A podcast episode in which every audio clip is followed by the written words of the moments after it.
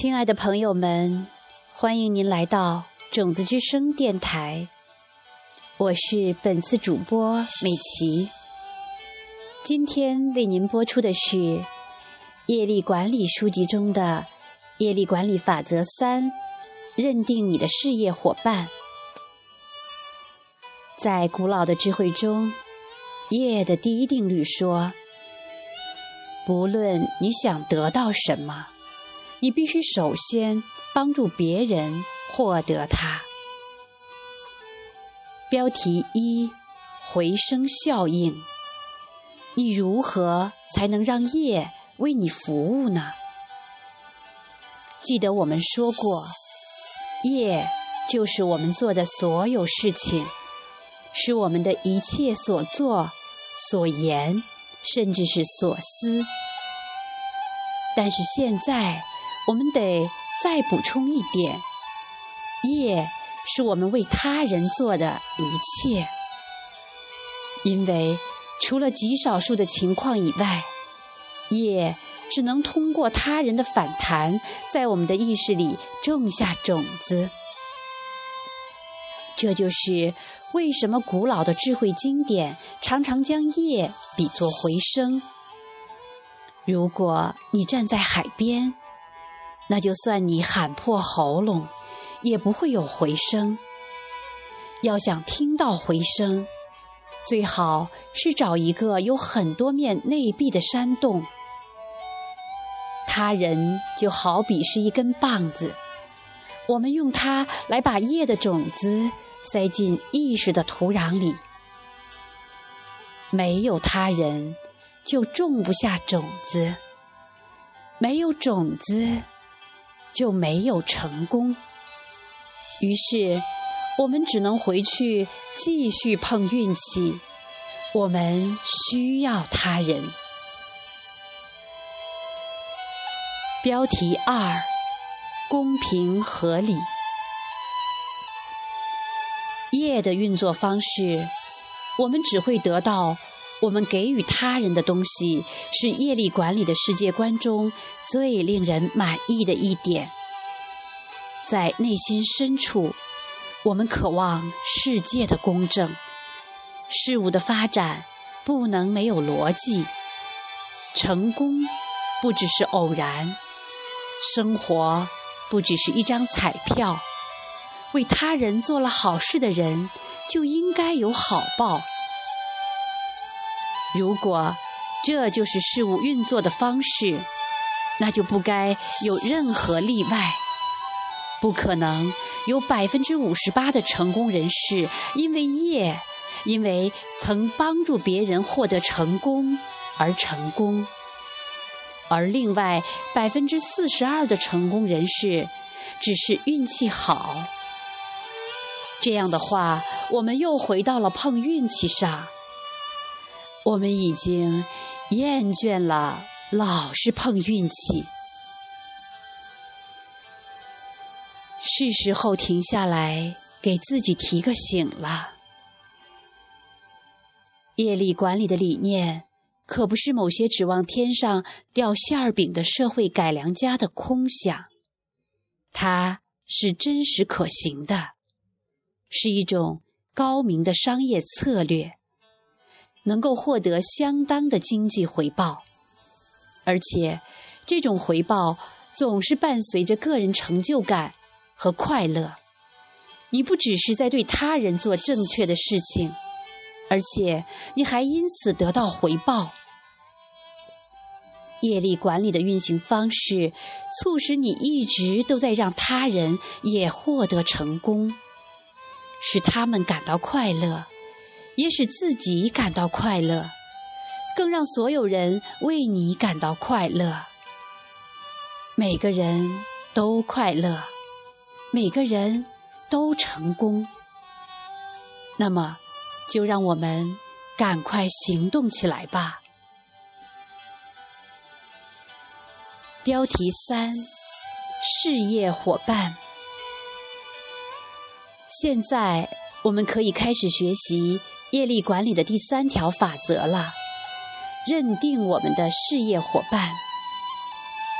事业伙伴是业力管理的核心，他们是让种瓜得瓜、种豆得豆得以实现的人，是他们把你的业反弹给你，他们会把业种到你的意识里，使它在日后成长为你看得见的成功契机。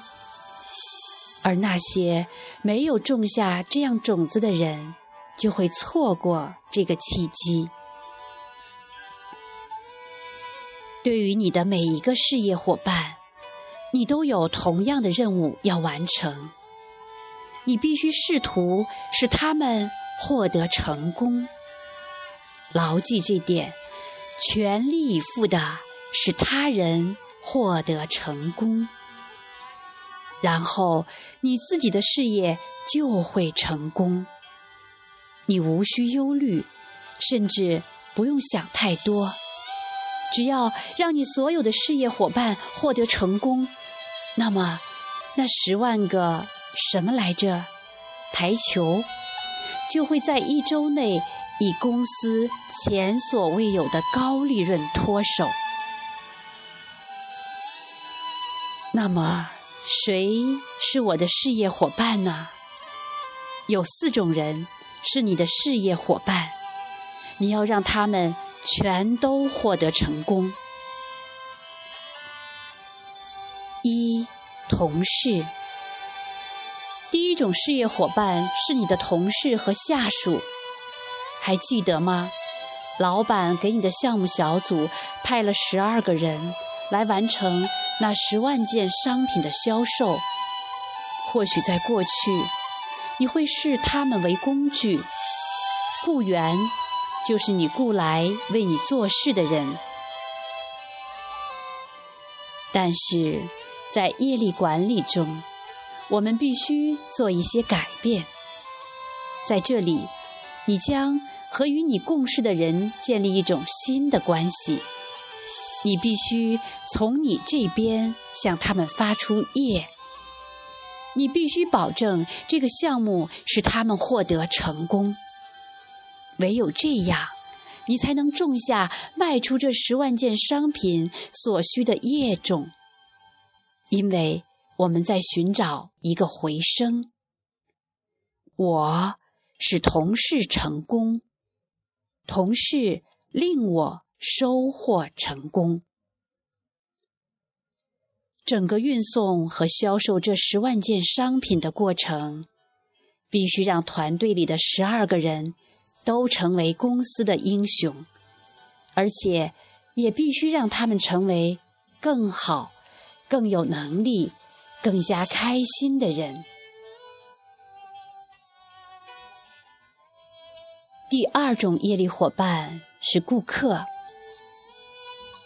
显然，任务和项目的目的是为某人提供某些东西。某人可以是顾客，但是从这个意义上来讲，也可以是你的老板，或是公司的投资人。你可能会觉得为顾客做点事情没什么大不了的。你早就知道了，是谁最后吃掉那十万份比萨饼的？但这不是我们的重点。想让业力管理对你凑效，你就必须百分百的对这个让你的顾客成功的理念着迷。当你卖光那十万件产品的时候，你老板的老板将会把你的老板视为天才。投资者们在这个项目中将获得额外的利润。而与此同时，你将想方设法使你的顾客能够以更低的单价购买到比萨饼，并降低每份比萨饼的胆固醇含量。就在刚才，你引发了几道回声啊？第三种业力伙伴是供应商。如果你觉得你对雇员的看法有些不妥，那现在就来看看你是怎样对待供应商的。那是一种单向的关系。他们应该用最低的价格向我提供高质量的面粉和番茄酱，并且分秒不差的准时把货交齐。他们怎样做到这一点，或者从中能赚多少钱，都是他们的问题。这就是供应商分内的事。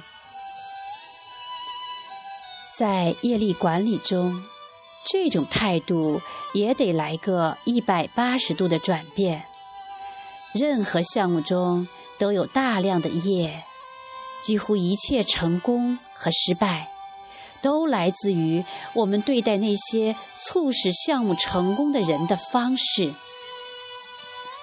那也许是为我们制造冰箱电机的公司，或是。粉刷厨房的承包商，或是那个为了完成软件的最终代码而工作了通宵的电脑怪杰，你得好好待他们，你得亲力亲为地关照他们，你得多为他们着想，并且保证这个项目也能使他们获得成功。如果你问，你靠卖冰箱、电视从我这儿赚的利润够多吗？你会听到，啊，没人问过我这个问题。我又为你找了一个活儿，粉刷隔壁人家的厨房。如果你不能向我证明，你用电脑的时候每隔九十分钟就休息一会儿，做一些瑜伽的舒展动作，那我。就要扣你下个礼拜的工钱了。想想看，如果你这样问你的供应商，他们会怎样？第四种业力伙伴，世界。你的最后一个伙伴是个大家伙，整个世界。到目前为止，我们提及的伙伴。都只是在我们的生活小圈子里，通常都是和你一起工作的人，都是一些已经和你处境差不多的个人。也就是说，无论你给予他们什么帮助，这些帮助都已经在为你自己服务了。于是，这样引起的回声就不怎么壮观。和你对着家里的空壁橱大喊的效果差不多。我们要走出去，去更广阔的地方，去个远离自我的地方，来获得一个像模像样的夜的回声。想要在这个世界上获得成功，我们就得先让这个世界。获得成功，我们的项目得为这个世界做点贡献。别做那些不切实际的空想，善待他人，以企业的名义向一个牢靠的慈善机构捐赠一笔数额适宜的善款，随手开一千美金的支票给联合劝募协会。然后却把这件事抛到九霄云外，这样的作为不曾使任何企业获得成功。你要动用你的所有资源，你和整个团队的所有技术能力和创新能力，再加上一笔可观的项目经费，来帮助你的项目之外的另一个项目。帮助某个从事着和你相似的事业，并真正需要帮助的人。刚才说的这些，简而言之，就是：如果你帮助邻居家成功的重新装修了厨房，那么你家的厨房改造工程也会获得成功。如果你事先和一个为镇上的贫困家庭免费改造厨房的组织拉上关系，为镇上的人服务，那就更好了。如果你走到办公楼层的另外一端，帮助广告部发出冬装清仓大甩卖的邮政广告，那你的生产部里那十万件泳衣就铁定能够顺利的运出。如果你的团队能够说服管理层生产额外的一万组商品，并把它们捐赠给一个第三世界的企业，帮助他们开创自己的生意，那就更加理想了。忘掉自己，为他人而做，一切。就都能顺利解决。这样做是不是很奇怪？但是说心里话，这难道不是你一直希望看到的世界吗？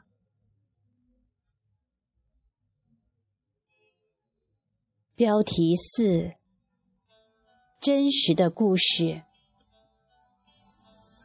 下面是迈克尔·郭尔登。对他所经历的真实事件的分享，在班布雷，我们从一开始就按照事业伙伴的法则行事，同样也只是凭着直觉，我们感觉这样做是对的，而这么做也确实为我们带来了好的结果。下面是对待同事的分享。前段时间，我在纽约参加一个活动，一位女士走过来对我说：“嘿，我是罗瑞·巴巴利亚，我不知道你是不是还记得我。一九七八年到一九七九年间，我在班布雷为你工作过。那时我非常刁蛮、任性又不服管，但是你给了我一次机会。”你知道我真正想做的是杂志行业，于是有一天你对我说：“如果你真的很想做那个，就得去米兰或者巴黎。”说着，你就递给了我买机票的钱。我一直没有机会再见到你，向你表示感谢。我也从未报答你，但我希望你知道，这些我一直都记得。没有一个老板像你这样对待过我。下面是对待顾客的分享。我们开始以每年百分之二十五到百分之三十的速度增长，这是前所未有的。我们在曼哈顿的米帕区选择了一幢很棒的大楼。它现在已成为纽约市最前沿的时尚中心之一。我们将这座大楼命名为“班布雷之家”。后来，我马上本能地感到，我们的公司正朝着华而不实和高傲的方向发展。虽然我们的顾客身处高级沙龙，但他们却没有从我们这里得到足够的爱。于是。我们开了一个公司会议，在一个小时内制定出了帮助顾客的计划。每个月，我们都会寄一些免费的资料来激励和启发我们的顾客。我们谈论美发技术，其中蕴含的爱和其他一切关于美发文化的内容。这些材料里没有一个字是要求顾客购买我们的产品。或是推广促销活动的，我们这么做只是为了帮助他们，帮助他们获得成功。这个想法后来发展成了我们自己的班布雷商业学校。我们向每个与我们有交易往来的美发沙龙，一共有好几千个，邀请三个人，让他们飞往纽约。参加为期五天的特别培训，把我们开创事业并使之成功的经验倾囊相授予他们。他们必须离职一周，全身心地投入到每天长时间的课程中，学习我们从发型设计到市场营销的每一个环节。这种做法在行业内完全是独一无二的，而我们从中得到的业的回声，将公司推向了顶峰。下面是对待供应商的分享。公司发展到一定的程度后，我们开始生产自己的美发产品。我们从小做起，找了美国中西部的一个小公司来负责产品的生产。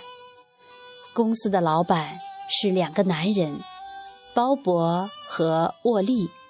我们两家公司之间的合作。非常愉快。突然之间有了回声，我们的销售一飞冲天，并且在八年内成为行业中的领头公司之一。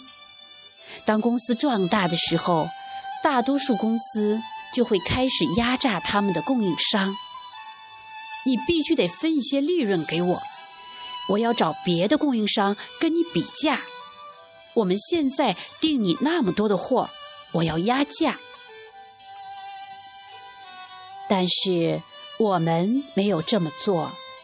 我们没有忘记鲍勃和沃利从最开始就为我们做出的辛勤工作，所以我们保证他们在我们刚刚获得的经济成功中获得了全面的合作关系。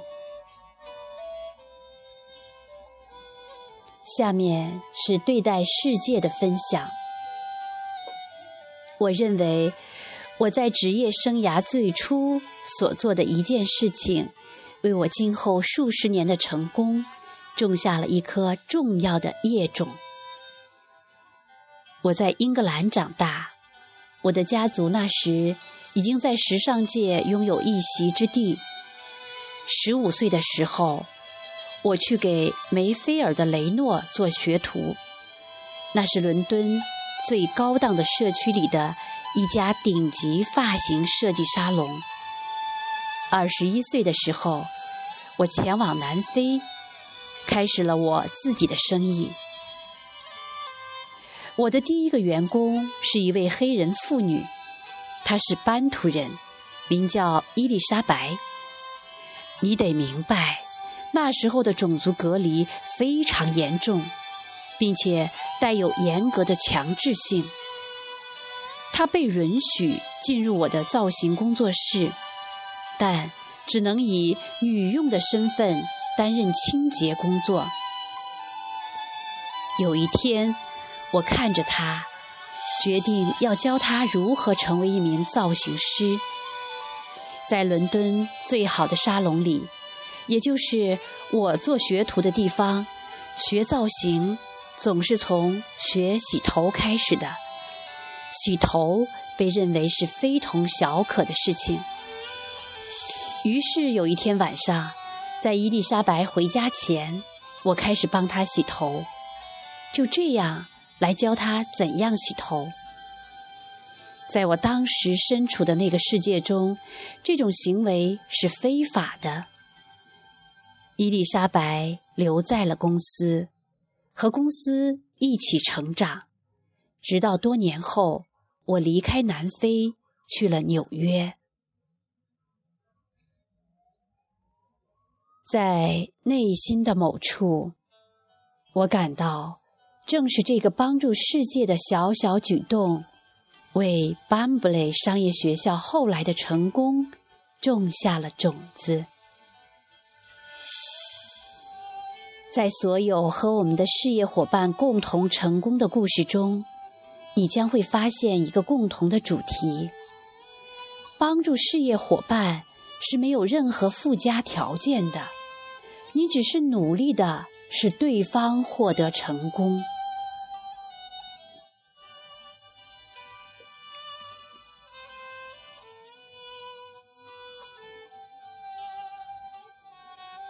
下面，让我们一起来看看你的代办事项清单。你知道现在该做什么了？又到了去咖啡馆的时候了。取出你的业力管理笔记本，分别在四页纸的上方写下这四种事业伙伴的名称：同事、顾客、供应商、世界。接下去要做的，当然就是在每一栏中写下一个人的名字。这个人就是你为了获得回声所需要的人。你将通过你的业力管理项目，使这个人获得成功。在写下名字之后，清晰地描绘出，当你的项目完成之时。他们将会获得什么样的成功？这不一定是什么大成功，但是一定要写得很具体。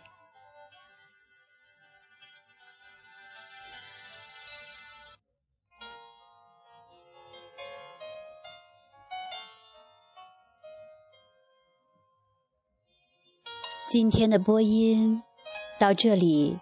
也即将结束了，朋友们。业力管理法则三：认定你的事业伙伴。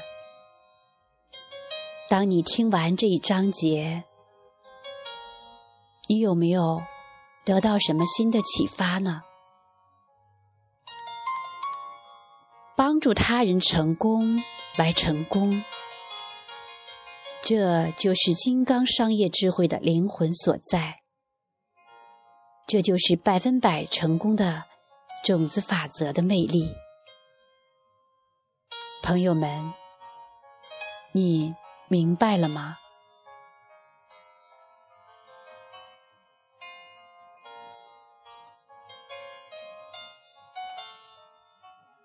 谢谢您的收听，今天的播音。到这里就结束了，朋友们，再会。